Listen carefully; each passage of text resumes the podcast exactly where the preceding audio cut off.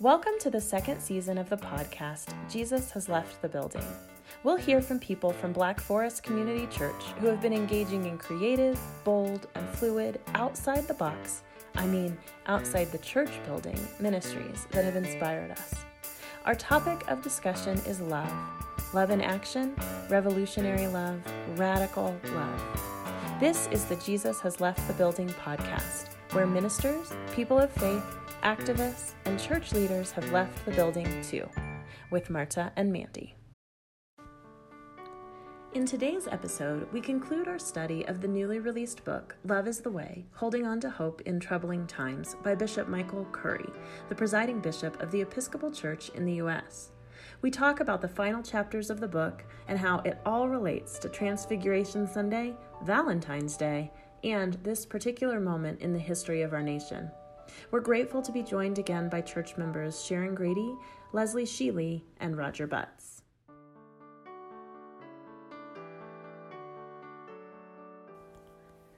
Now is the time in our service when we invite you to go and get your Bible and break that open. Um, the first scripture text, which is from First John chapter 4, verse 7. Beloved, let us love one another, for love is from God. Everyone who loves is born of God and knows God. Whoever does not love does not know God, for God is love. Bishop Curry also reference, references this text on page 233 of his newly published book, Love is the Way. The second um, story we want to tell comes from the Gospel of Luke, chapter 9, 28 through 36. And this is the Transfiguration story, which is one of my favorite and is also a very weird story. But I was super excited when Mandy asked me to tell this story and began to act it out in her office last week. I'll do a little bit of that this morning, but probably not quite as dramatic. It goes like this Jesus had been with the crowds for weeks and he began to get weary and he needed a break.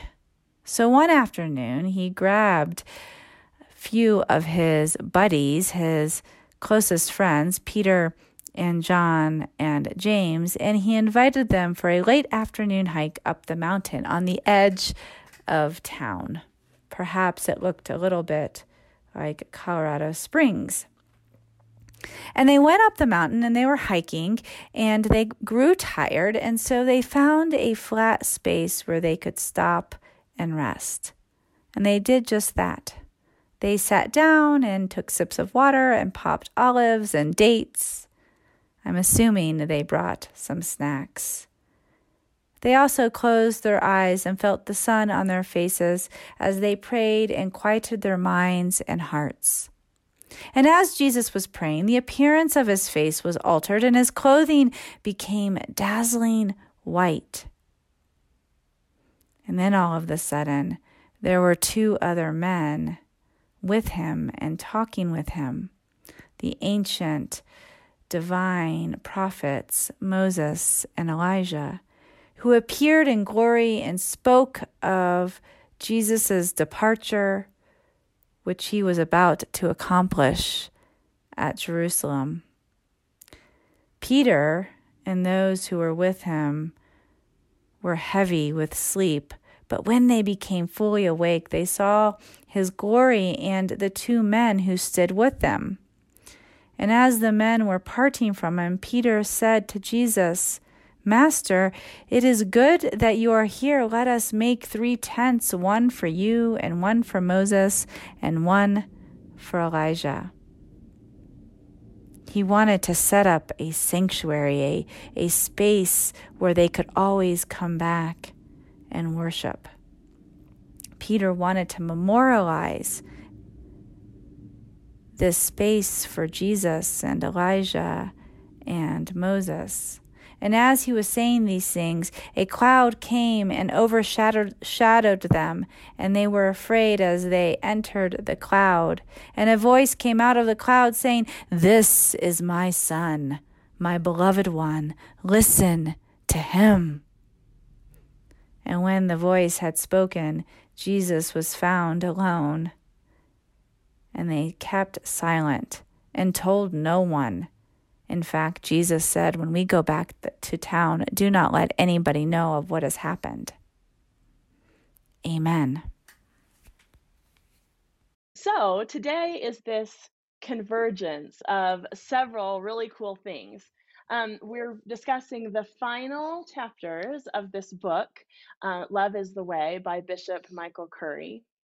It's also the final Sunday of the season of, of Epiphany, which is known as Transfiguration Sunday, and it's Valentine's Day.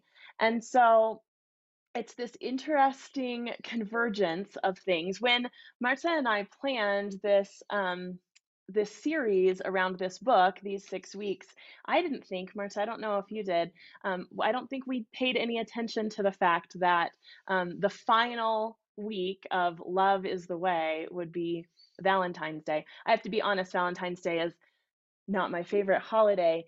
It seems like it's focused on that love that we have been trying so hard to get away from as we've been talking about this book that saccharine, sweet, um, kind of love that is very different than the agape love that we have discussed in this book.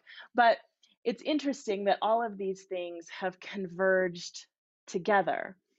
And that this Sunday, Transfiguration Sunday, is the Sunday when we talk about G- one of Jesus's mountaintop experiences. He goes up with his friends. When Marta was in my office that morning, um, after I asked her to tell the Transfiguration story, she called um, Peter and James and John, Jesus' besties. I like to think of it that way too. Um, so he goes up onto the mountain with his besties and he experiences God's love as they all hear the voice of God say, This is my beloved Son. Like I said, it's totally coincidental that Transfiguration Sunday lies on the same Sunday that we're talking about chapter 12 of Love is the Way, because in this chapter, Bishop Curry talks about his own mountaintop experiences.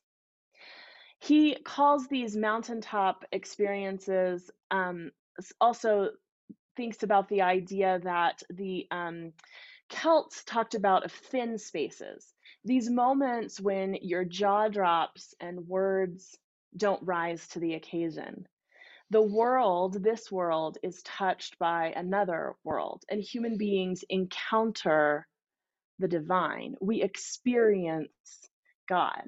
One of those moments for Bishop Curry was flying over an actual mountain, Mount Kilimanjaro. You can imagine what a powerful moment that would be. He says that his jaw dropped. He felt a shiver down his spine, and he was reminded of the words of the familiar hymn Then sings my soul, my Savior God, to thee, How great thou art! How great thou art! That moment of transfiguration was also one of those moments.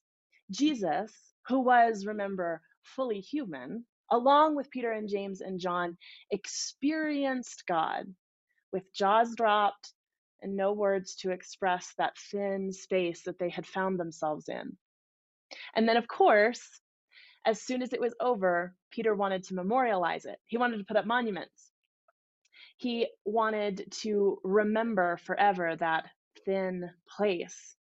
But as Bishop Curry says, we can't live on the mountaintop, but the mountaintop can live in us. I know that for myself, those thin spaces, I want to stay there forever, and yet I can't, right? But I go back to them in my memory, and it is powerful.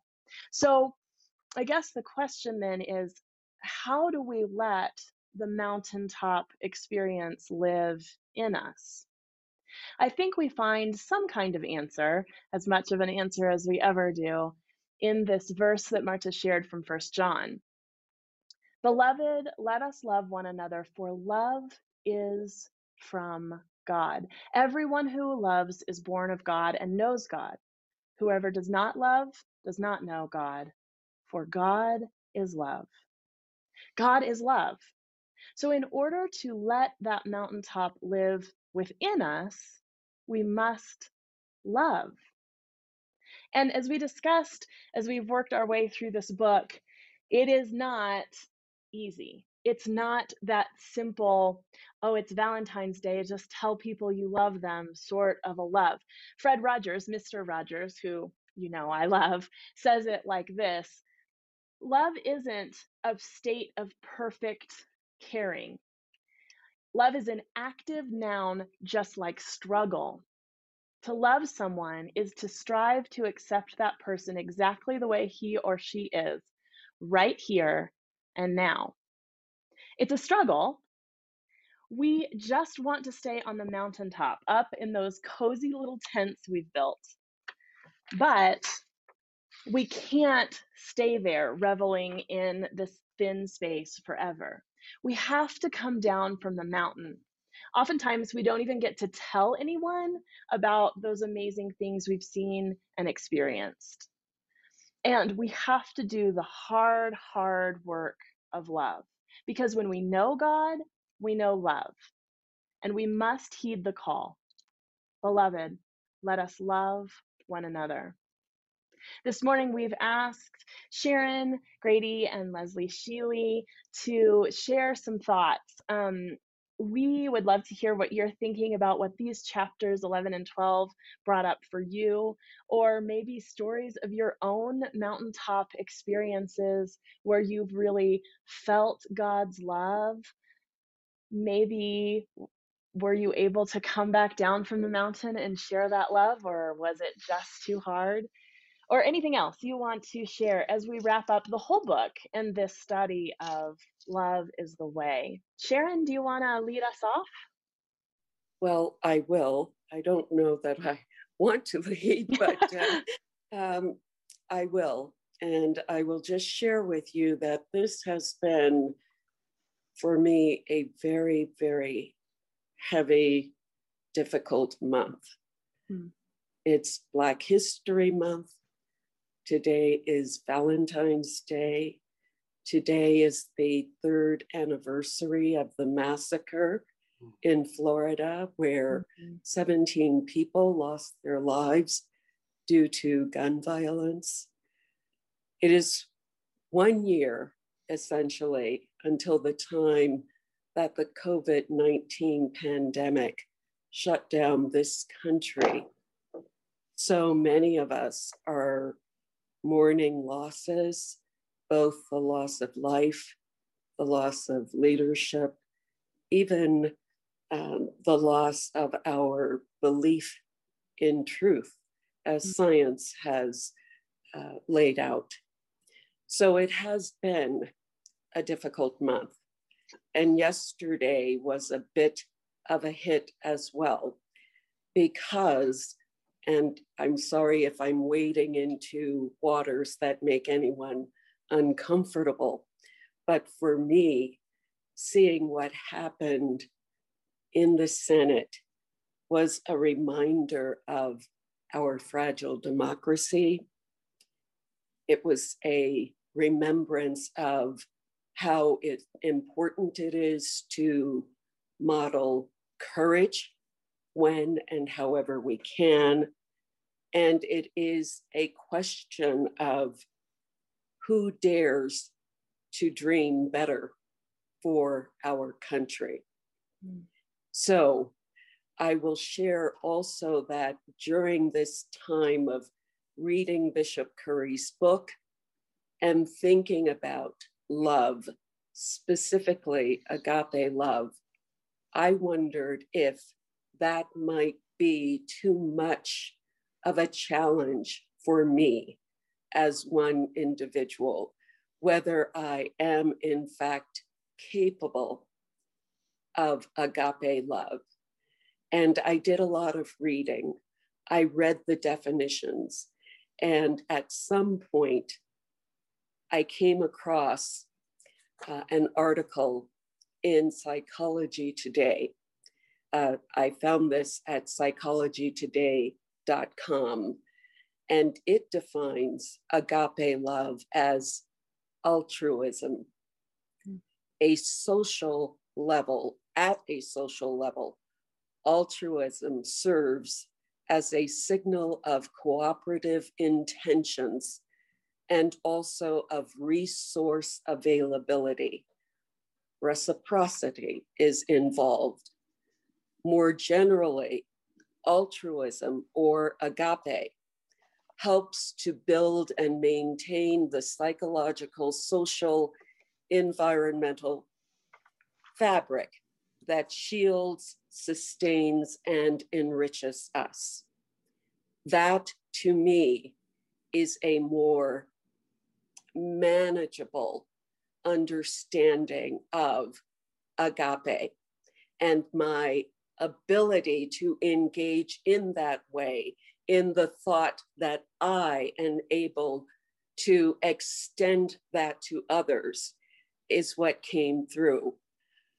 But I also was reminded, and I was reading this on a different website, that while agape is the highest form of love, and it is not dependent on any other person to do or be anything, God's love for humankind is what agape is all about. Mm. It is the divine love that comes from God. It is perfect, it is unconditional, sacrificial, and pure. God has faith in humankind that, frankly, I do not have. Doesn't that make sense? I am, after all, human. Hmm. I am willing to say that um, for me, agape means to do no harm to others. To me, it means extending grace whenever and wherever I can, however I can, whether people know my heart or not.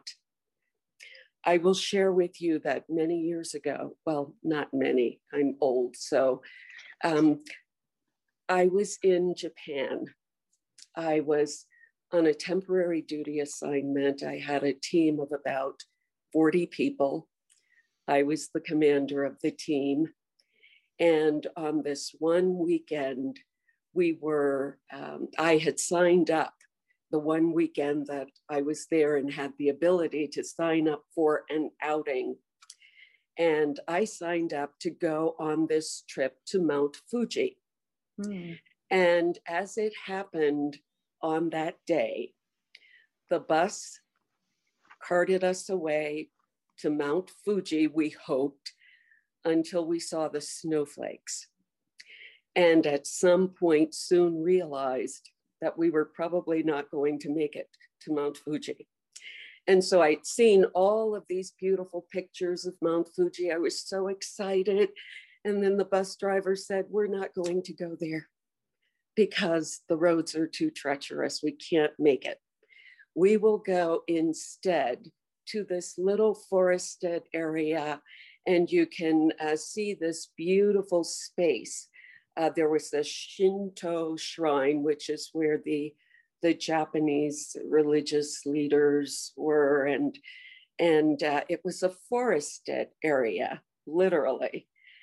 And so he drove the bus into this area, and there we were. The Shinto shrine was on one side, and in the midst of this this forest, there were these trees massive, massive trees.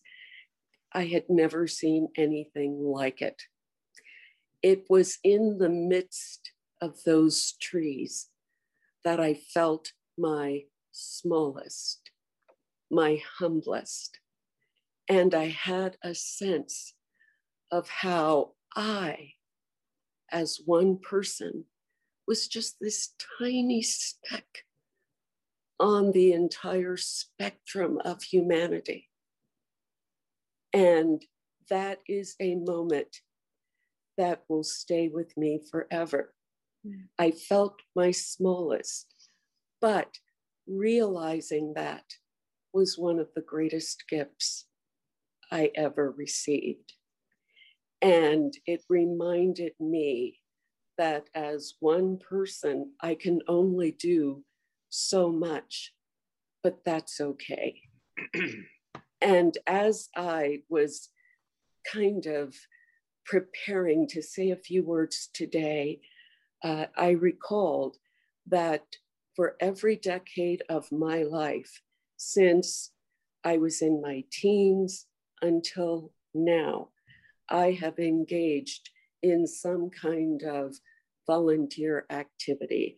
I've done everything from um, being a volunteer ESL, uh, English as a second language tutor.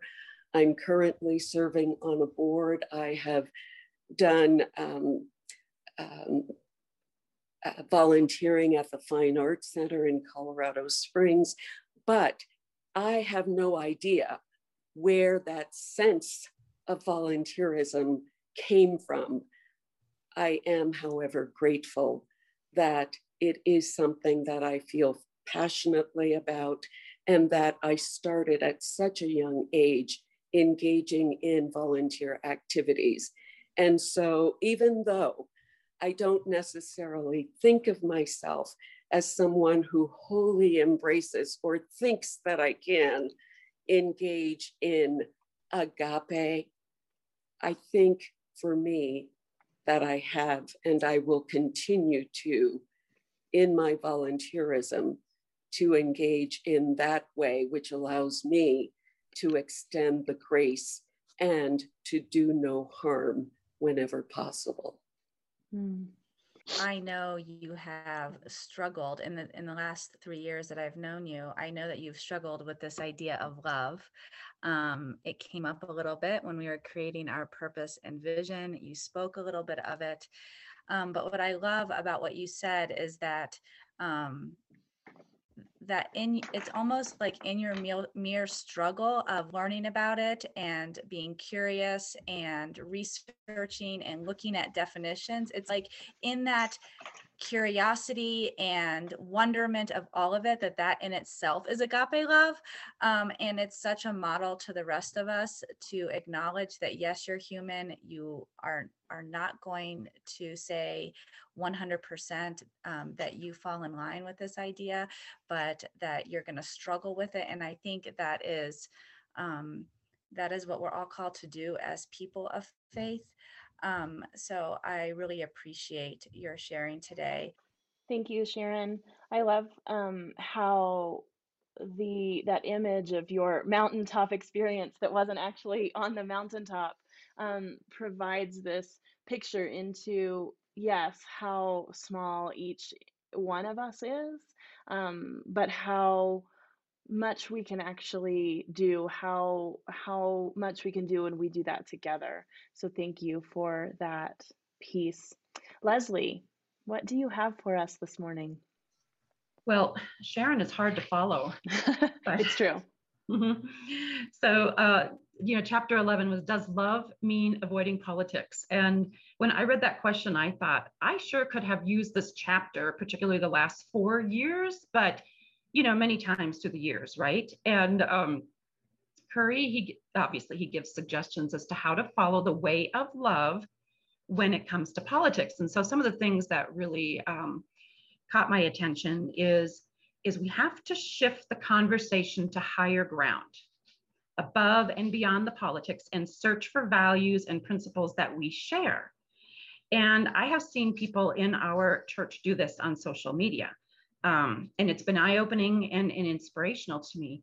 Marta, Mandy, Roger, Russ, Olivia, and probably others I'm missing, but I have I have watched them. I have read how they have handled uh, people who are blatantly rude and and kind of nasty. Um, and I've seen them take the high road and try to tell them their truths and why they believe in what they believe. Um, it's kind of going back to that storytelling that Curry mentioned in early, earlier chapters, where we have to share our truth with each other. And then he says it's it's more possible to find genuine common ground. And then when you go back to discussing political issues, it can come from a different perspective and place. And I really, I really like that. That um, I'm going to keep working on that. And he says to treat people in the same way that uh, you want them to treat you. Um, and I love this part. And he said, and if people don't believe that, then there is the example of the Pledge of Allegiance with liberty and justice for all. And he says again, for all. Um, and then to talk together once you've kind of come up with your common values about how to apply those to the current challenges you know where can we work together to get things done and to remember to build on the positive and what can be done and not always be looking at well, we can't do this. We've always done it that way. Um, and i love how he ends the chapter where he's talking about love is the way when you're trying to live that way of life. It's about loving people we like and don't like loving the people we agree with and we don't agree with loving our democrat republican and independent family and friends and neighbors and then he goes on to give a lot more examples, but basically to love other people as we love ourselves. But to me, I think we have to remember to love ourselves the way God loves us, because sadly, there's a lot of people who don't, you know, love themselves and they're not very good to themselves. So we have to go back to that loving, learning to love ourselves the way God loves us. And in chapter 12, that mountaintop experience, I really struggled with trying to figure out my mountaintop experience. I mean, I know God loves me, He loves everyone. But I think I finally figured out that my mountaintop experience uh, was when my son Wyatt was born. You know, and when the nurse hands you that baby, you know, that baby that was just born, it's it's a baby that God knit in your womb and that he created in his own likeness. He created, you know, for a special purpose. And I just felt like for the briefest moment, maybe I was gazing upon the face of God and, and if nothing else, I was experiencing the truest and purest form of love because you you just you look at them and you love them unconditionally. You don't even know them other than that they're kicking the heck out of you for you know seven months. And to me, that was my mountaintop experience. Thanks, Leslie. Um, yeah, that moment of um, childbirth for those people who have experienced that in whatever way. I think the thing about it is that it hurts too, right? It's painful. It's um, birthing something into the world is not um, that super sweet love. It is work, it is struggle, it is labor. Um, so that's a really great image for um, for that mountaintop experience in the process of preparing for this um, this time together, um, I kept returning to chapter six of um, uh, Bishop Curry's book, and uh, to the point you just made, Mandy, about struggle, the progress of moving forward and then moving backward. Mm-hmm. The name of the chapter is It Is or It's not easy. If there is no struggle, there is no progress. These are words that Bishop Curry cited from Frederick Douglass. Mm. Those who profess to favor freedom and yet depreciate agitation are men who want crops without plowing up the ground. They want rain without thunder and lightning. They want the ocean without the awful roar of its many waters.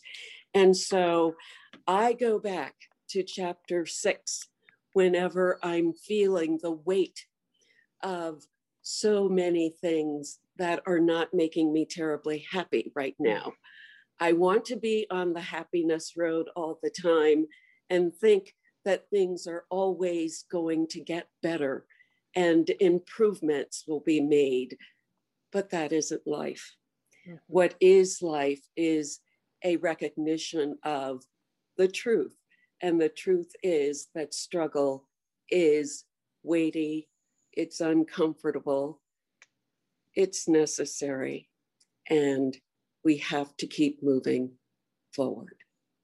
Roger, do you um, want to give a little um, quick thoughts on um, either um, what we have talked about this morning or what's coming ahead of us? Um, yeah, of course. I um, I'm so excited that this book has been published, um, and I never knew that a book would come out of my personhood. I always wanted it to happen, but um, I'm so delighted that it's out.